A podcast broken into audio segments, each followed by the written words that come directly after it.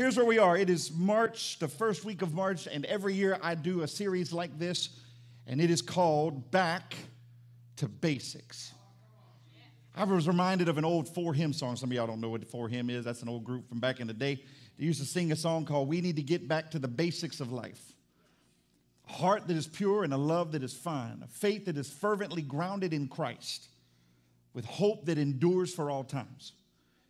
Truth be told, over time we have misconstrued, misinterpreted, mistranslated Scripture to a place that was conveniently placed into our back pockets so that we could actually live in sin rather than live in righteousness.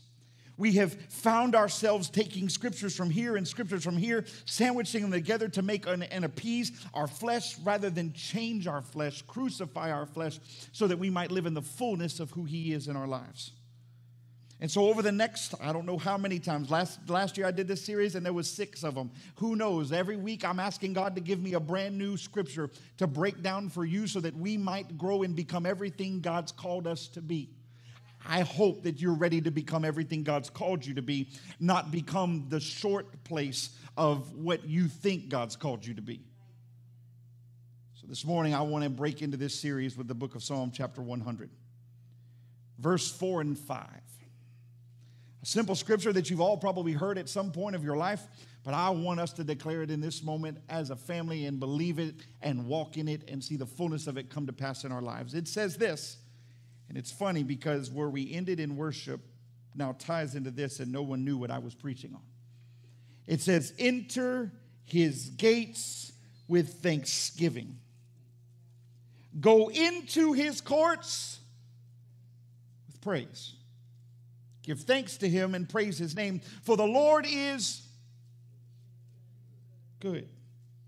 His unfailing love continues forever, and his faithfulness continues to each generation. Can I read it just one more time so you can get it in your spirit? Because this is more than just context in a scripture. This is a declaration, a shout from a rooftop. This is a moment for you to step up and become bold in the things of God. It says, and you can't read this thing quietly. You can't be like, enter his gates with thanksgiving and into his courts with praise.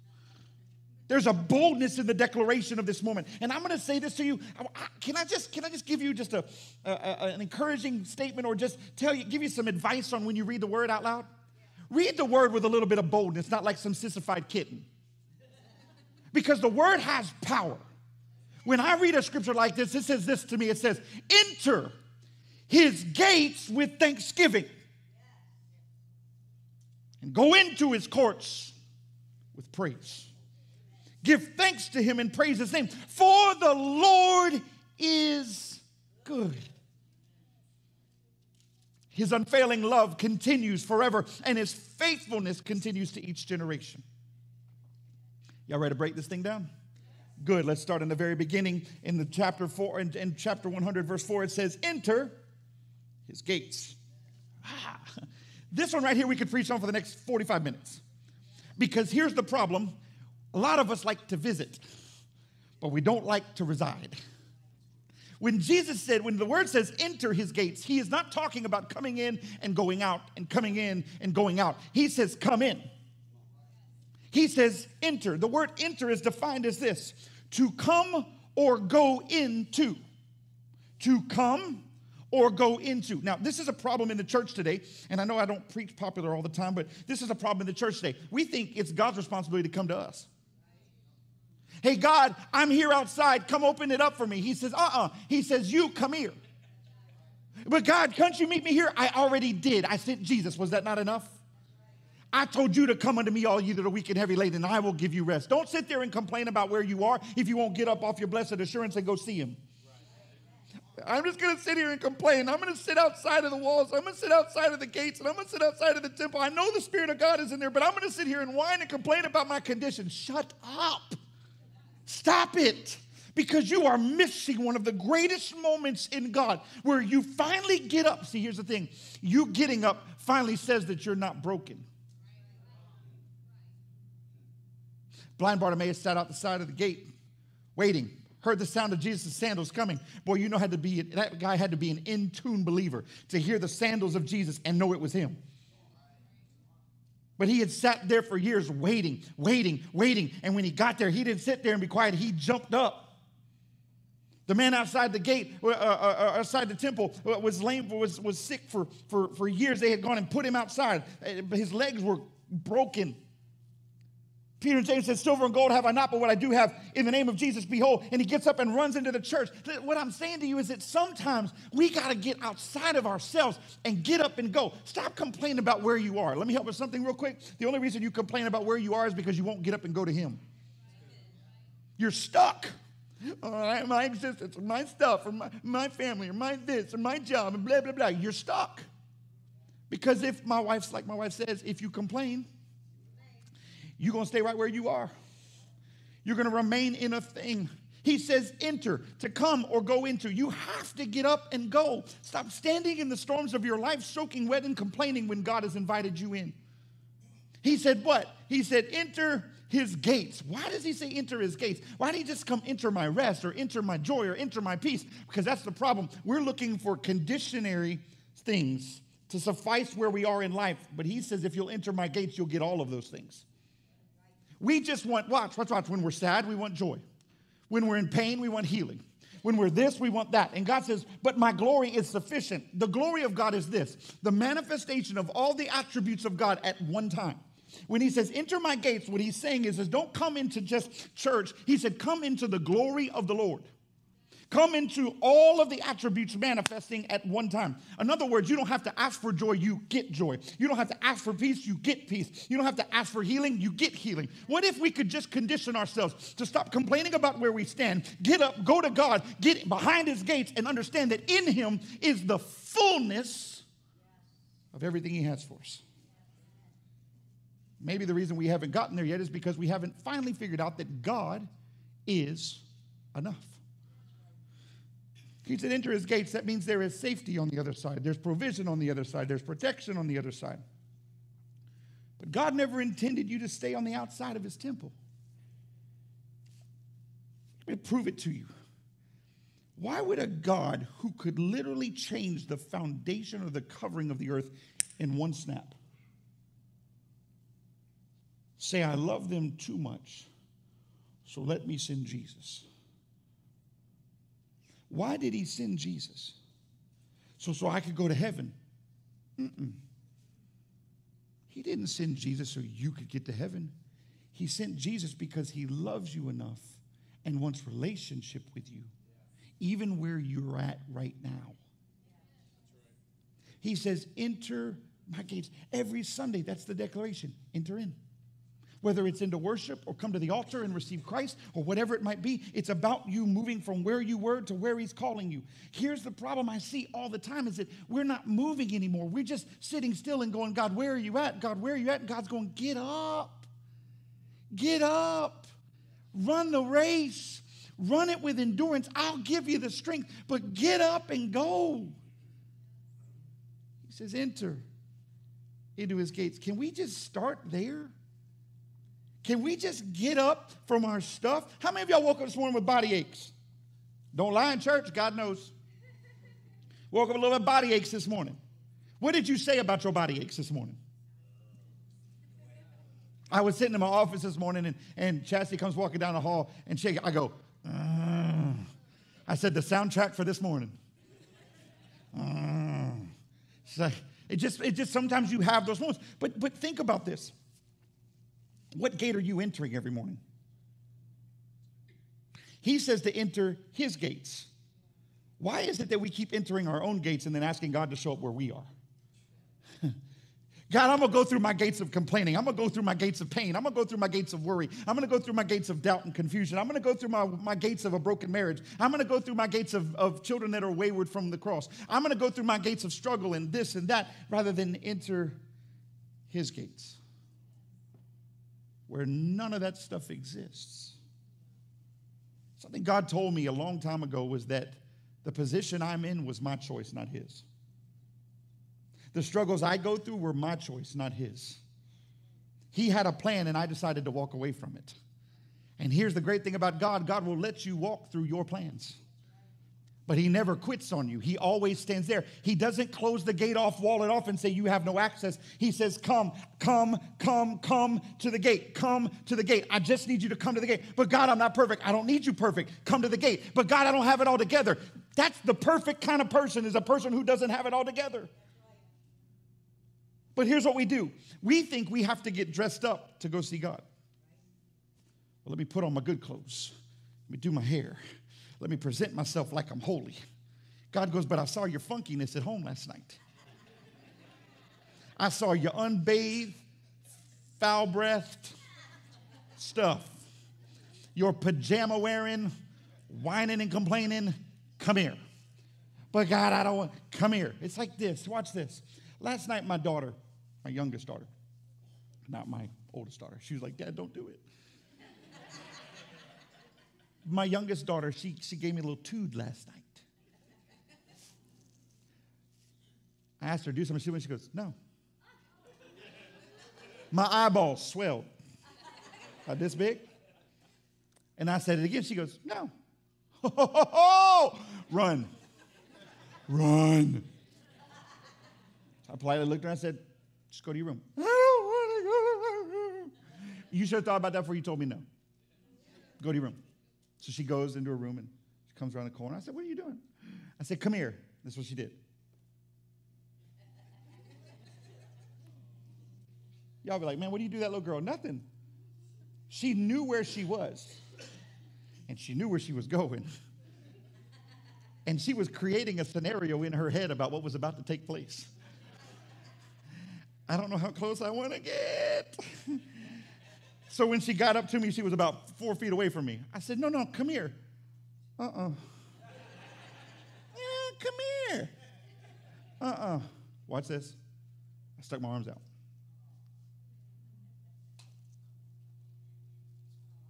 Watch this.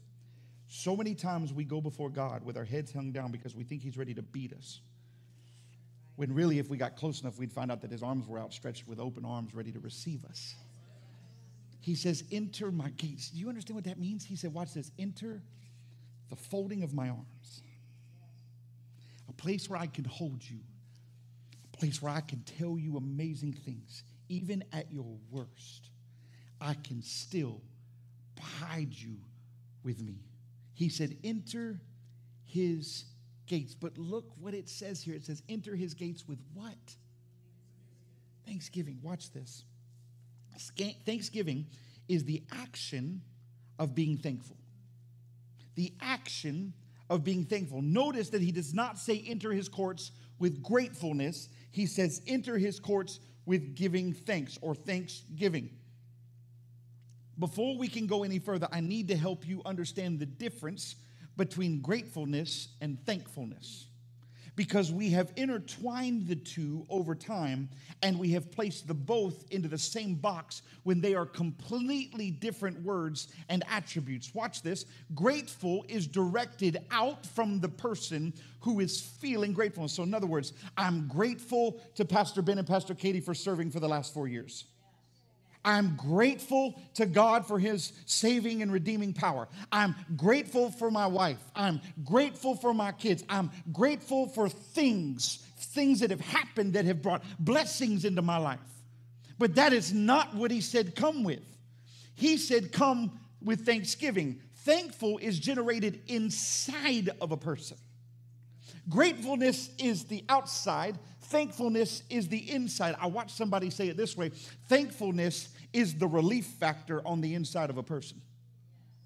So, what he says, and I read it this way I said, he says, enter his courts relieved, enter his gates relieved. I'm finally home. Enter his gates relieved. Have you been relieved by God? Has the cross relieved you yet?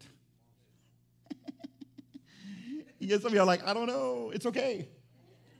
Watch. Has the cross relieved you yet? Watch. Because if the cross has relieved you, then why do you keep carrying the pain you carry? Uh, he said, pick up my cross. He didn't say pick up my pain. He said, carry him, not carry me. Ah, I gotta, I, I, I, I don't have pain anymore. I don't have the struggle anymore. Yes, struggle likes to show up, but I choose the Savior over my struggles. Thankfulness is you reminding yourself or remembering God, what he's, what's, what's happening on the inside of me. See, when you enter his courts or enter his gates with thanksgiving, when you walk up to his gates with thanksgiving, you are walking into a space going, man, wow, this is awesome. I feel at peace now. I feel the joy of the Lord becoming my strength I feel like the merry, that word that says the merry heart doth good like a medicine. I feel it. I feel it on the inside. Ah, things are shifting. I'm not who I used to be. I, I'm not the broken, downtrodden person. I'm walking into his gates with, with thanksgiving. What if I told you that thankfulness is the key that unlocks the gates? How many of you God's done something for you in this room? Some of y'all are not raising your hand. I'm going to try it again. How many of y'all God's done something for you in this room? And if you're not sure if God's done anything for you, take a deep breath and you'll find out. Yeah, but Pastor, you weren't in the car. You weren't in my house this morning when all hell broke loose and it just didn't seem like everything was going to work. And I went through all kinds of stuff just to get here. But you're here. So, how many of y'all God's done something good? How many, watch this, here it comes, it's going to get a little better. How many of you God's doing something good right now? Can you see it? Some of you can't, yet He's still doing something good. But what we do is we go, until I see it, it's not good. Until I see it, until he performs, I'm, I don't see the goodness of it. I don't, I don't see the goodness of it. And that's because you're not living in a thankful space. You're living in a grateful space because you'd rather God perform for you than live in the fact that he's enough.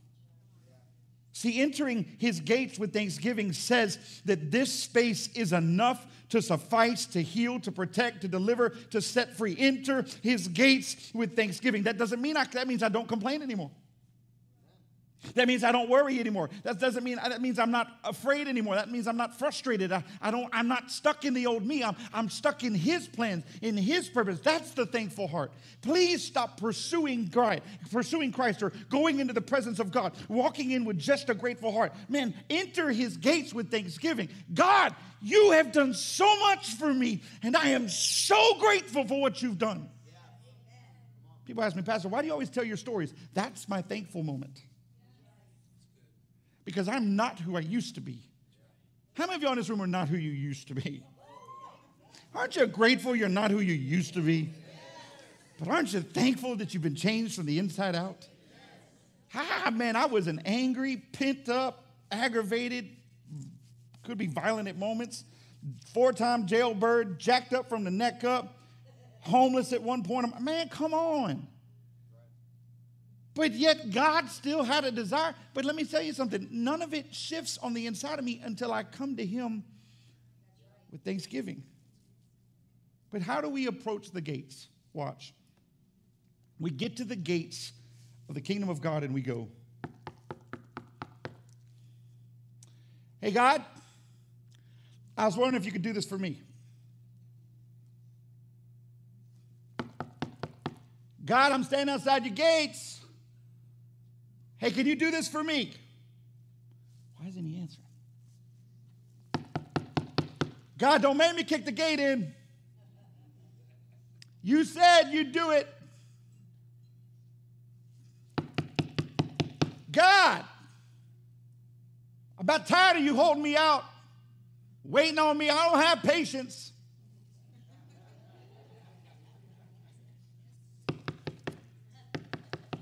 You know, God, if you really loved me,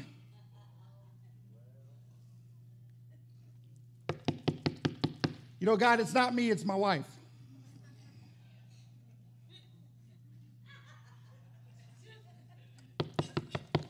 You know, if you'd fix these four children, I'd be better.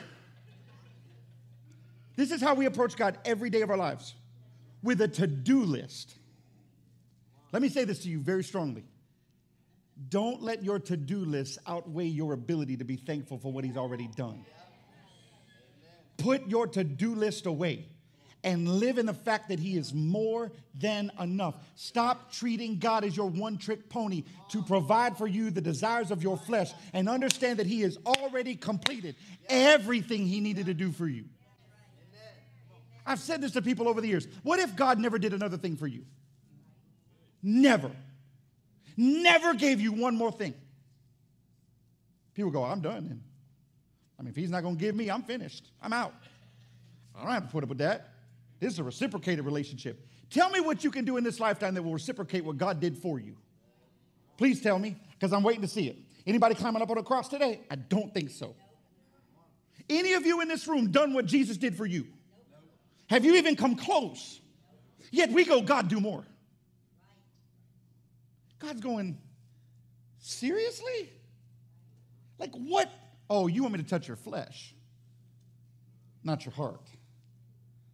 I came to redeem your heart, not your flesh. Your flesh is going to die, it's mortal. I, I came to redeem your heart. Like, why are you so caught up in your flesh? Come on, work with us. We all have our toys, our gadgets, our things we want. Can I get them in for somebody? Y'all like to go shopping. You like to buy nice things. You got to like have stuff. You like. It feels good. It feels good. You feel better about yourself when you get some of that stuff. Especially when you get a good hairdo. Like you're good. You're feeling great. But why is it that we're not satisfied any longer? Because we don't live thankful. We live in a space of need consistently. Our entering into the gates with God is more of a bringing a to do list, a, a, a complaint list, rather than, man, God, you're just, you're good. And I'm good because of that. You're enough.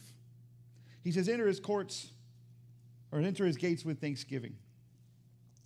I wrote it this way thankfulness, oh, gratefulness is what he's done, thankfulness is what you've received. Grateful is, the price, is for the price Jesus paid at Calvary. Thankful is for what his death, burial, and resurrection did for you. Thanksgiving is not only for what you have received, but believing that it is enough. He said, Enter his gates with thanksgiving. It is the key that opens the gate. But stop looking through the gate wishing you could get into the other side. Some of us have been conditioned to be complainers. You know, you don't get an amen when I say that, right? I'm not saying, Pastor, I'm not conditioned to be a complainer. Think about what you do. So I said, How many of y'all woke up this morning had a little bit aches and pains in your body? What'd you say to your pain? Mm, mm, mm. Don't go there, Pastor. Don't do it. Oh, God, I'm dying. Oh, God, my body's killing me. What are you talking about? Death has rolled over my house. No, it hasn't. The plague is coming. We're all going to die. Shut up. Like we say some really stupid stuff sometimes, and then we go, But God, where have you gone? It's like, I'm not even in that conversation. I can't even get in that door. You shut me out with that foolishness. Come on, work with me. All my back's killing me. All my knees killing me. All my toes killing me. Whatever it is. Oh, my spouse is killing me. I, well, I hope not. But what do we do? We, we do that, and then we go to church and we go, God, I worship you, liar. See, you got quiet again. Y'all don't want to laugh at that one. No, I don't want to laugh at that one. No, I'm calling you a liar if you're doing it. Because the same mouth that complains cannot be the same mouth that praises. Because it is a contradiction in terms. It is a contradiction of language. It is a contradiction of mind. And the Bible says a double minded man is unstable in all their ways. You cannot, on your way to church, profess all your problems and then walk into church and try to profess your healer and your deliverer and your king and go, Well, God, I'm going to go back home and go back to my problems. No, if you come in on a Sunday morning having professed your problems and you stand in this room and professing that He is the Lord of your life, the King of all kings, the, the bright morning star, the lily of the valley, the rose of Sharon, and you say, God, I'm, I'm going to give you my best praise, don't you dare walk back out that door and say anything contrary. Because now God goes, hold up. You can't live a double life. You can't live unstable.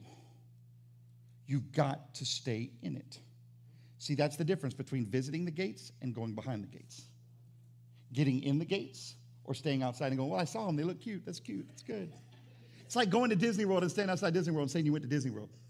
No, you didn't. You visited Disney World. It looked good for everybody else going in, but you didn't make it in. And the reason you didn't make it in is because you weren't willing to pay the price to get in. The price paid to enter the gates is your mouth becoming thankful for what he's done. Thankful for the relief that's on the inside of you, thankful for the peace of your mind. Pastor, I don't have peace of mind. Well, then go be thankful. Outweigh your complaints with thankfulness. Complaining is nothing more than telling God He's not enough for you to succeed. I'll give that to you one more time. Complaining is nothing more than telling God He's not, not good enough for you to succeed. Thankful is not a thought, it is an action. It is the action to unlocking greater things. It is the precursor to the entering in. God, I want more of you. How much you want? How many of y'all want more of God? Want more God in your life? Are you thankful for what you have right now? Okay, watch this. I'm going to take it real carnal for a second before we move on. How many of y'all want a new car? Come on, be honest here. Somebody's like, no, you're talking about God. You said car. I'm not raising my hand right now because now you went to something fleshy, and I'm not saying it. How many of y'all want a new car? I'd like a new car. Pastor, I'd like a new car. Okay, watch this. You will never get that new car until you're thankful for what He's given you.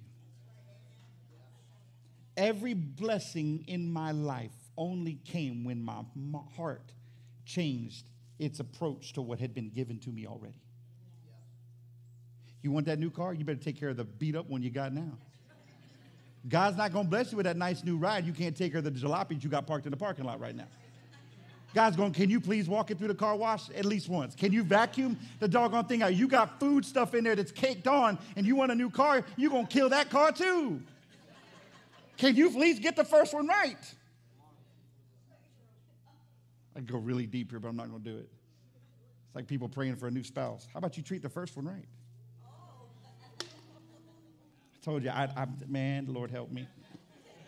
I felt that one when it came out. I was like, oh God, I'm getting cursed off church on Sunday. It says, enter his gates with thanksgiving. Listen, the greatest thing I can do in my marriage is be thankful for my wife. No, I mean that. Can I be honest with you? There are times I don't feel that way. Trust me, there are times I, she don't feel the same way about me. Say shame on me now. All right then. There are times we love each other a lot, and there's times we like each other a lot. Truth be told is that I have to make sure that every day I'm thankful for my wife. Watch this. That is not what she can do for me, it's the completion she brings to me. Does that make sense? So many times we condition our marriages, our relationships with people based on what they do rather than who they are and what they bring to your life. What they bring that solidifies that space, fills that void. God brings people into your life for a purpose to bring healing, to bring peace, to bring joy. Celebrate what they've done. Stop putting your hand out going, do more, do more, do more. You'll break the relationship. And if we will do that with man, what do you think we're doing to God who formed the cosmos, spoke life into everything? God, do more. God, my hand's out, do more. God, excuse me, right here. God's going, yeah, I don't answer to those hands, I answer to these. This means you're enough. This means I need more. This means you're enough. This means I need more. Get yourself out of the position like this. Give me more, give me more, give me more. God says, I don't move like that. I only move when I become enough. He says, Enter his gates with thanksgiving. Go into his courts with praise. Give thanks to him and praise his name. In other words, thanksgiving and praise is a mandatory access into the throne room of God. Thanksgiving grants you access. Praise lays a hold of the promises and declares God to be in control. Praise lays hold of the promise. Praise lays hold of the promise. Watch, I'm going to say it again. Praise lays hold of the promise and declares God to be in control. Let me prove it. Try to praise and talk about your problems simultaneously. Go ahead, try it. Try it. Next time you're in worship and you've got your hands lifted and you're at a praise moment, I want you to complain. I guarantee it's going to be a struggle. How do you go into a place of praise and then go, God, my world is so horrible. God, my marriage is broken. God, my children are demonic. Whatever it might be. My, my, my boss needs a savior. God, I can't deal anymore. I'm broke. I'm busted. I'm disgusted. You can't do it. Because when you lift yourself into a place of praise, the only thing that wants to come in is how good God is. Even in the midst of what you think is a bad day. How many of y'all ever had a bad day? If everybody in this room is not raising their hands, they are lying in church. Father, touch the liars, amen. Heal them, deliver them, set them free. Amen. Ever had a bad day? I don't want to admit it because it means I don't have faith. Okay, watch this. I've had a lot of bad days. Amen. Okay. What'd you do in your bad day?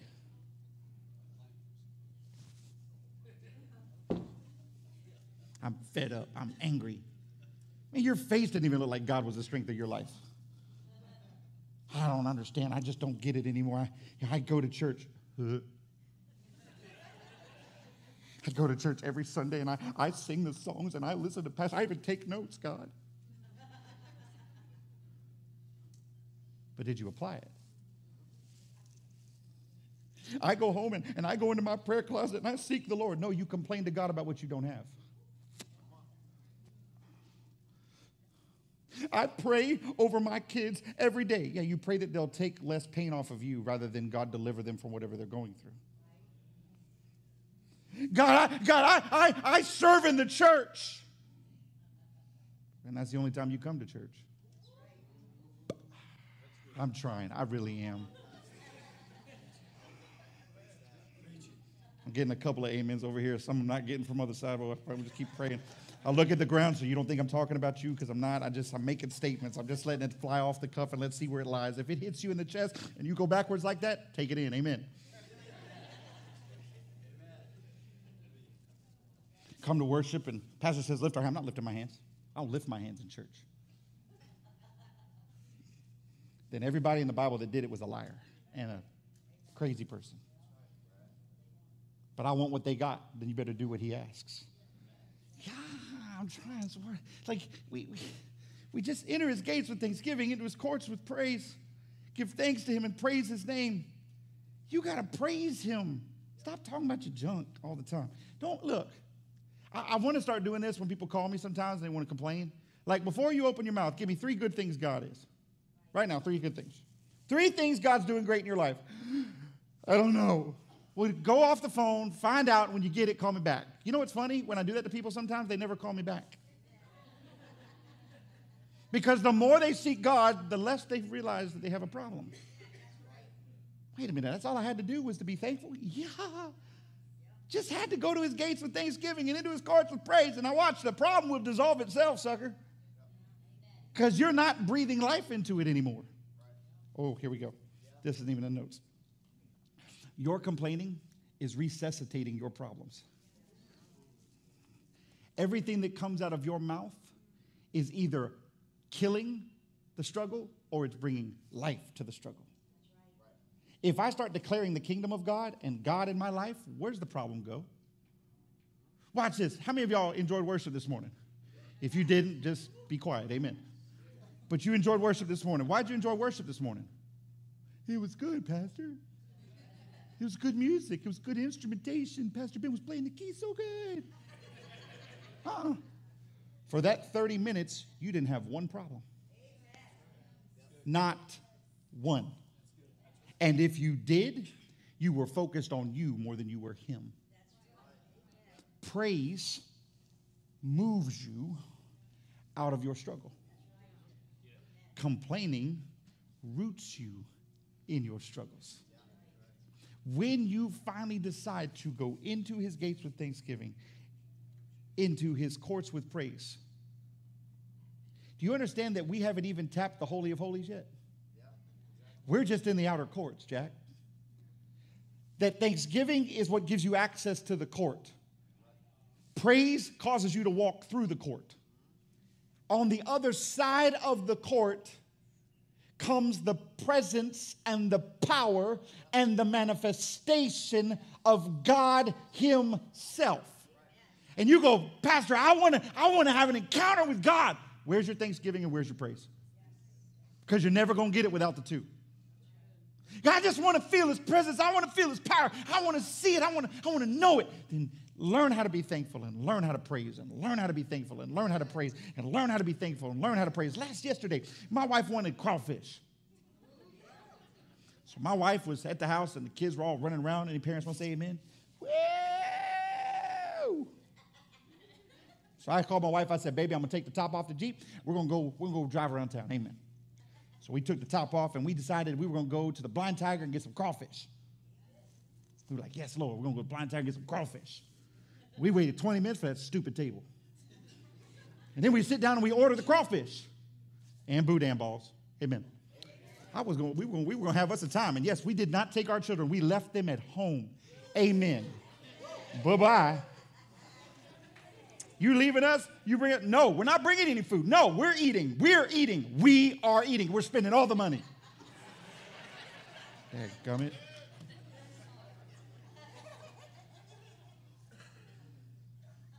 My son called, Where y'all at? Translation, are you bringing me food? Nope. Okay. So mean, Pastor. Nope, not mean at all. Okay, so we go inside, we order the food, we're sitting down, finally get our seat after 20 minutes, sit down at the table, we're talking, we're cutting up, we're you know, doing whatever, and 35 minutes later, the waitress walks up and she goes, Um, I'm so sorry.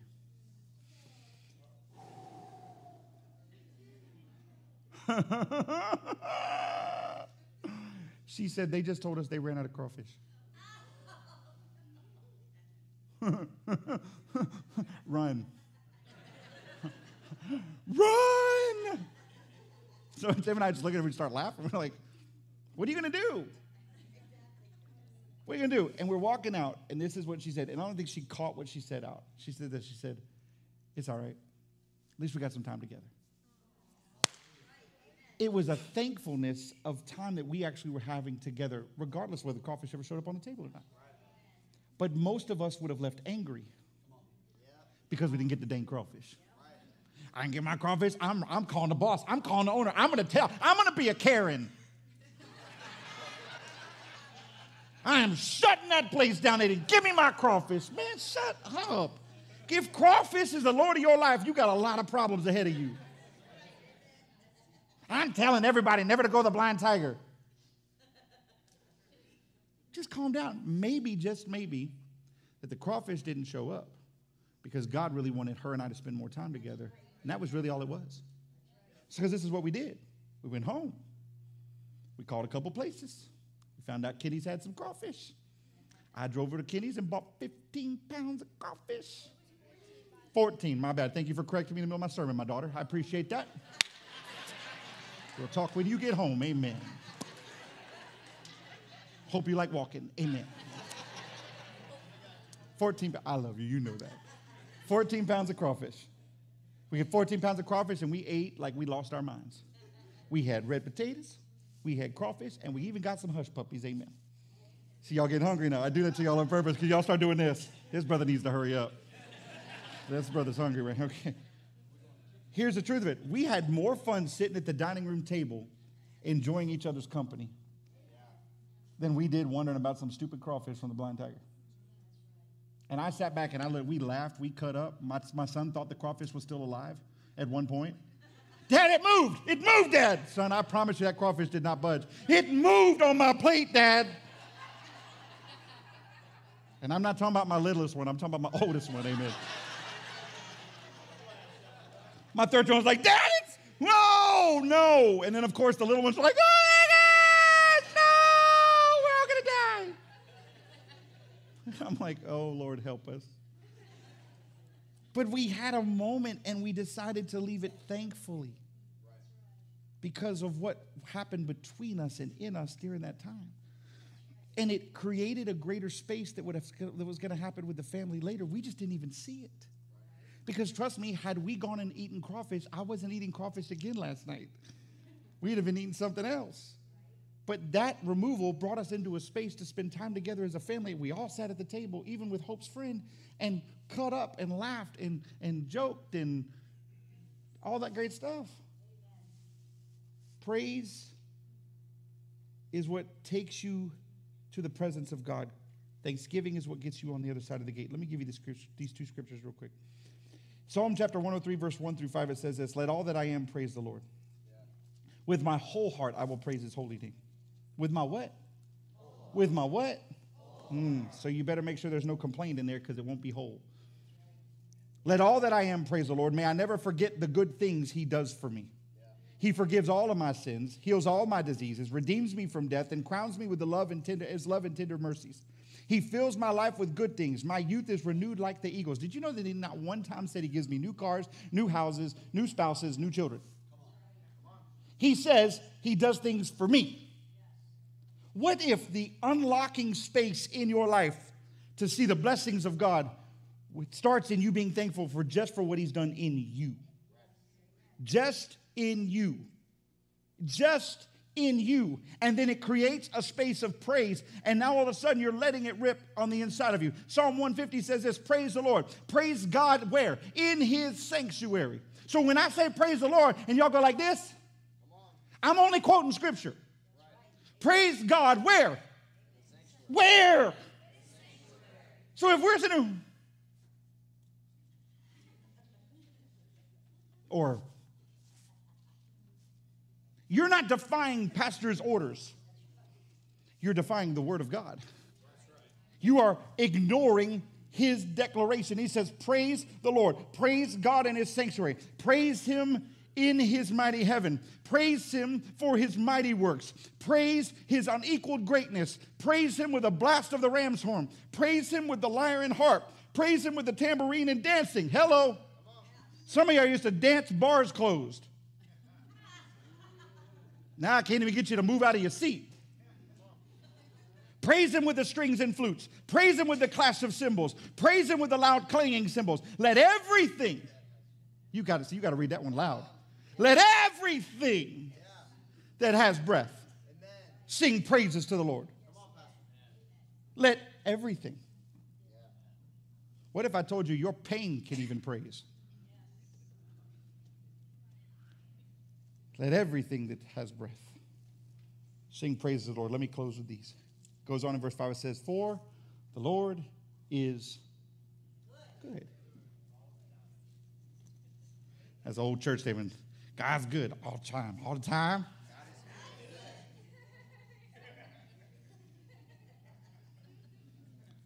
But do we actually believe it outside of Sunday? What would happen if you carried the same anointing, the same energy, the same strength into your Monday? What if it stayed with you all the way to Thursday and Friday? And what if you didn't need a cheerleader to help you keep it? Somebody asked me years ago, said, Pastor, what, what, is your, what is your goal in ministry? Here you go, ready? Here goes. It's going to throw you way off.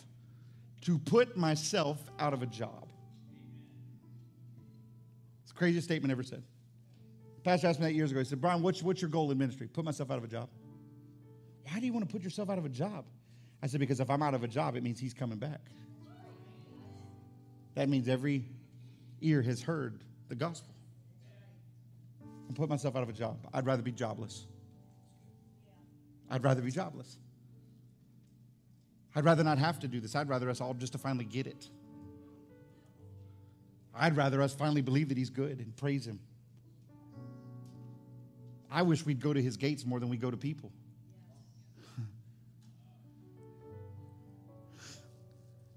get off of Facebook and get in His gates. Get off your cell phones and get in His gates. Get off your opinions and get in His gates.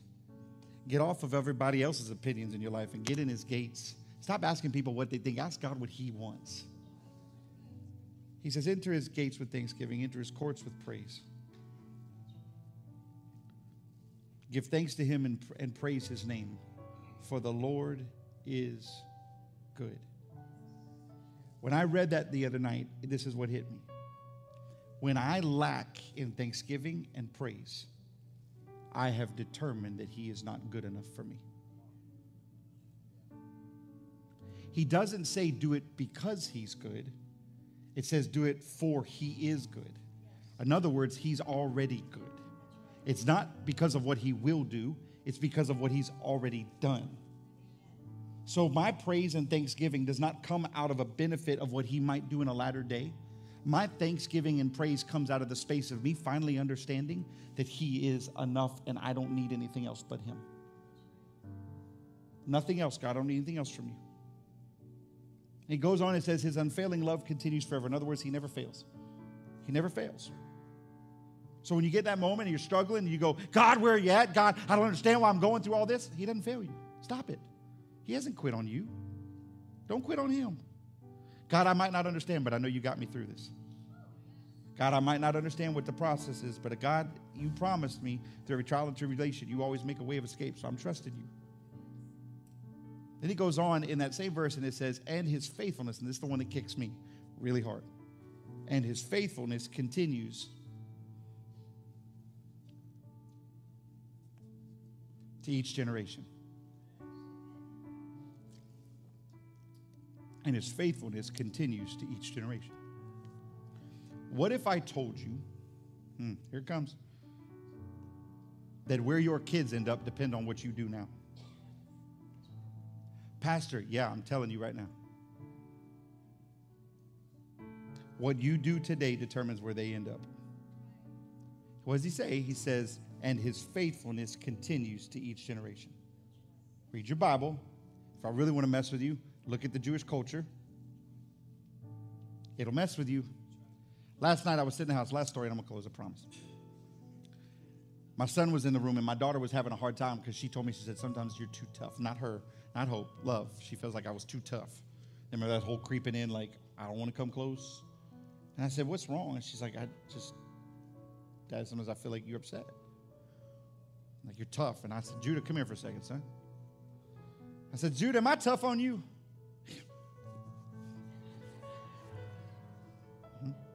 Let me, let me tell you what love actually said to me because I maybe I'll just be real truthful with it. I said, Love, do you feel like I don't love you sometimes? And out of her six year old wisdom, she said, Yep. My six year old told me that sometimes she thinks I don't love her. I said, Why would you think that? I said, Because I'm tough on you, like I'm tight with you sometimes? And of course, I don't know if she really understands, but she said, Yes, Daddy. I said, Okay, hold on, let me, let me bring clarification to this. So I brought Judah in and I said, Judah, I said, Am I tough on you? He goes, Oh, yeah. I said, But all of my toughness, do you ever wonder if I truly love you? He goes, Oh, no. Dad, I know you love me. I said, Why am I tough on you? He goes, Because I do stuff you don't want me to do. I said, I'm trying to get the right answer. We're having a problem here. Let's work on this for a second. I said, Why am I tough on you? And he finally goes, Because you want me to succeed. And I said, Do you understand? I said, Love, do you understand my responsibility with Judah? I said, Judah's the firstborn. He's not just big brother, he's the firstborn. There is a thing biblically of a responsibility he has in this house. When I was going through my heart stuff, he was the first one I had the conversation with about what happens if dad leaves. One of the hardest conversations I've ever had to have in my entire life with an 11 year old boy. But I instilled in him, you got this. I'm tough, but I want you to succeed. God's tough, but he wants you to succeed. He's not just going to be like, hey, it's all good. No, sometimes he's going to bring corrections. Sometimes he's going to change things. But I need you to understand, he is faithful unto all generations. If you will enter his gates with thanksgiving, into his courts with praise, and praise and thank him for what he's done, who he is, and what he's still yet to do in your life, if you would live in this space all the time and stop talking about all the struggles around you, if you would stay in this place, you would finally understand that the Lord is good.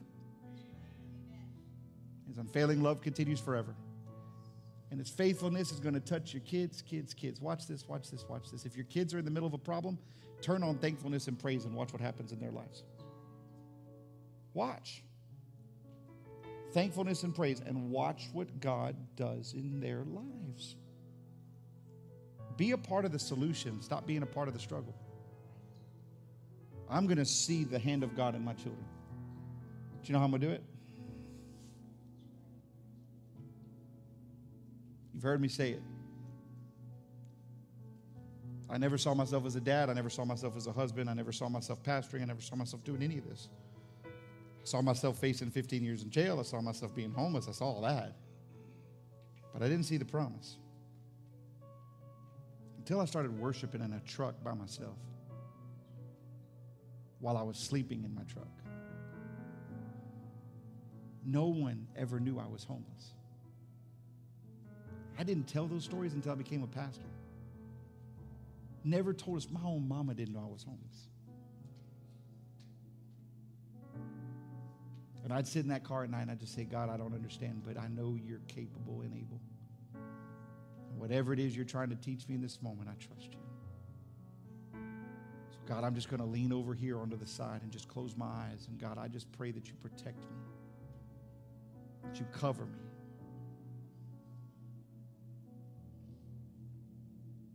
Walk through jail and say, God, I don't understand. I don't know what I, why I put myself in this position, but I give you my life. I trust you. I'll praise you all the days of my life. And if I have to stay here, you're still good enough. You're still God. I got out of jail. Like I, every time I've had a struggle, my praise and my thankfulness shot me right out of it. You want to get unstuck? Thankfulness and praise. And you'll see that the Lord is good. His unfailing love continues forever, and his faithfulness continues to each generation. Everybody stand to your feet.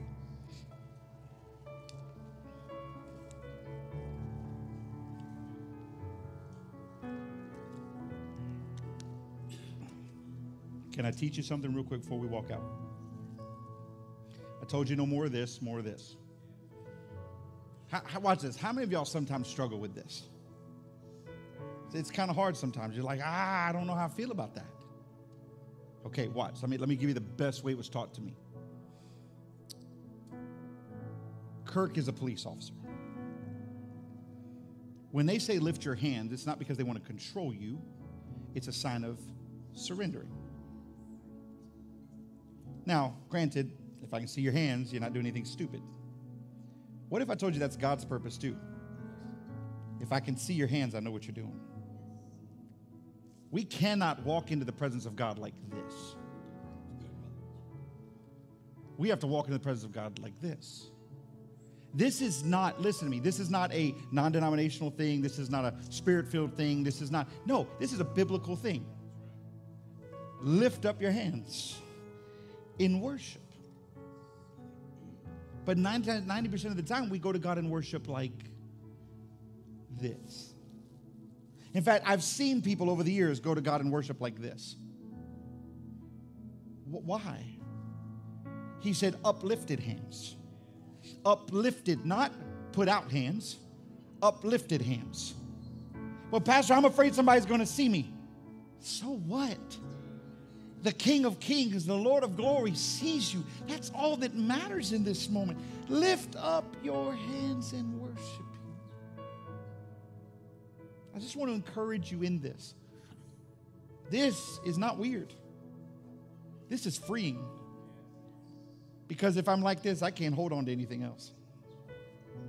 So, watch. Here we go. Practice Sunday. Game starts tomorrow. Every hand lifted in this place. Pastor, I feel weird. Just give it a minute, it'll go away. Say this, say, God, I surrender.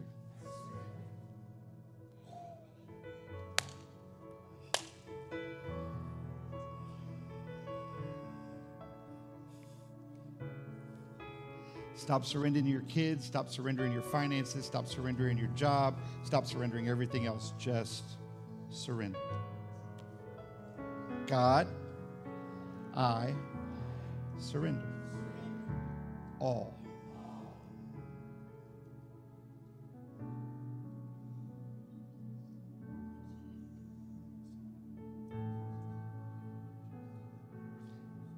Father, we're done carrying the problems of the world. Today, Father, we pick up our cross. And we carry you, the glory and the lifter of our heads. Father, right now, I pray that every stronghold be broken, every pain be washed away, every fear, every doubt, every worry be gone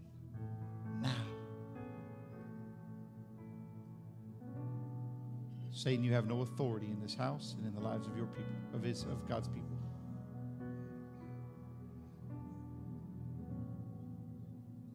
Father, I declare generational issues to be broken right now. Hmm. For those that are in this room right now and are haunted by their past, Father, I pray that you would blot it out.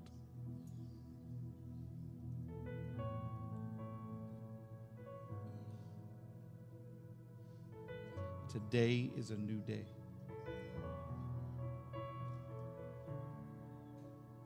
God, I surrender all.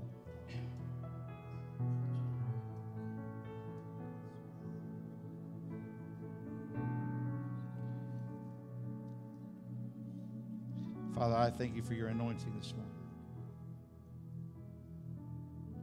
Burden removing, yoke destroying power that flows in this house and in the lives of your people. Father, my prayer is that tomorrow morning when they get up, instead of talking about their pain or their bodies, instead of talking about it's a Monday, I pray from the bed to the shower, they just lift their hands and surrender. Enter your gates with thanksgiving. Press into your courts with praise so that they can step in to the presence of the Most High God. Father, I declare that if we will do this this week, we will encounter the presence of God all week long. Father, I'm praying. I'm praying, God, that everybody in this room encounters the presence of God, like its heaviness, its weight, let it be like the dew in the morning, God. Let it just rest. Let it saturate. Let them feel the fullness of your presence with them wherever they go. God, I'm asking for a holy of holies anointing this week. We want to encounter you. So we're coming with thanksgiving and praise. Now, if you stand in this place before we move on, as this has to happen every Sunday, if you're in this place, you don't know Jesus as your personal Lord and Savior, or maybe you've walked away from Him, maybe you've maybe you've thought your ways were better than His, your plans were better than His, and you realize that that's not the way it is. If you stand in this place, say, Pastor, I need Jesus right now. I don't want to walk out without Him. That's you. Just raise your hand. Say, that's me. That's me. If you got a hand lifted, I need Jesus right now. I don't want to walk out without Jesus today. I'm ready to give up. I'm ready. I'm done with being frustrated. I'm done with being aggravated. I'm done with my stuff. I'm ready to give my heart to God right now. Now, I'm going to say this to you right now. Some of you stuck your hand up and then all of a sudden the weight hits you and you got scared and you put it back down. I'm going to say this to you. That's the enemy fighting you right now. Because he's petrified if you get free. Come on, that's you. I need Jesus right now. All right, I need Jesus right now. Both hands straight up, straight up, straight up as high as they'll go. I need Jesus right now. Come on, you've done this long enough. Come on. You've carried this weight long enough. You've struggled with this long enough. You've been hurt long enough. This is your day of freedom. This is your moment. This is your moment. It's the last day you're going to hurt. It's the last day you're going to be afraid. Is the last day you're going to be in pain. God has an amazing plan for your life. It's not up to man, it's up to Him. Get alone with Him and let Him do His greatest work. So repeat after me all across this room Father, I thank you for the blood-stained cross on Calvary. I thank you that you didn't quit on me, even when I quit on myself. Father, today I surrender. I give up. I can't do it anymore. I need you more now than ever. I don't want to live. I don't want to breathe. I don't want to move another second without you. Today, I give you the broken pieces of a life that I can't fix, but I know that you can. Today, I'm the clay, you're the potter fix me. I'm ready to come home.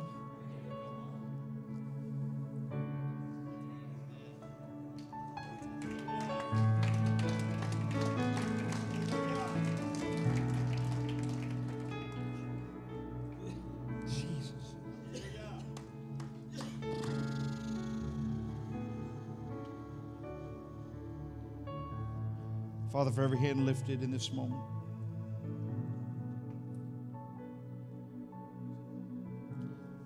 Remind them of the day, of the moment that you formed them. For your word says that you formed us before we ever were. You were intimate with us before we breathed our first breath. The calling of God doesn't happen here, Hmm. it happened there. And this is the manifestation of that life. Father, let everything that we do, let our praise, let our worship be everything that we breathe out of us. But remind them, God, that their salvation is not conditioned upon struggle. God, people have come against them, people have said things, their hurt and their pain has caused them to walk away. But Father, remind them that it's not about them, it's about you relationship with you, God. More than anything, a relationship with you.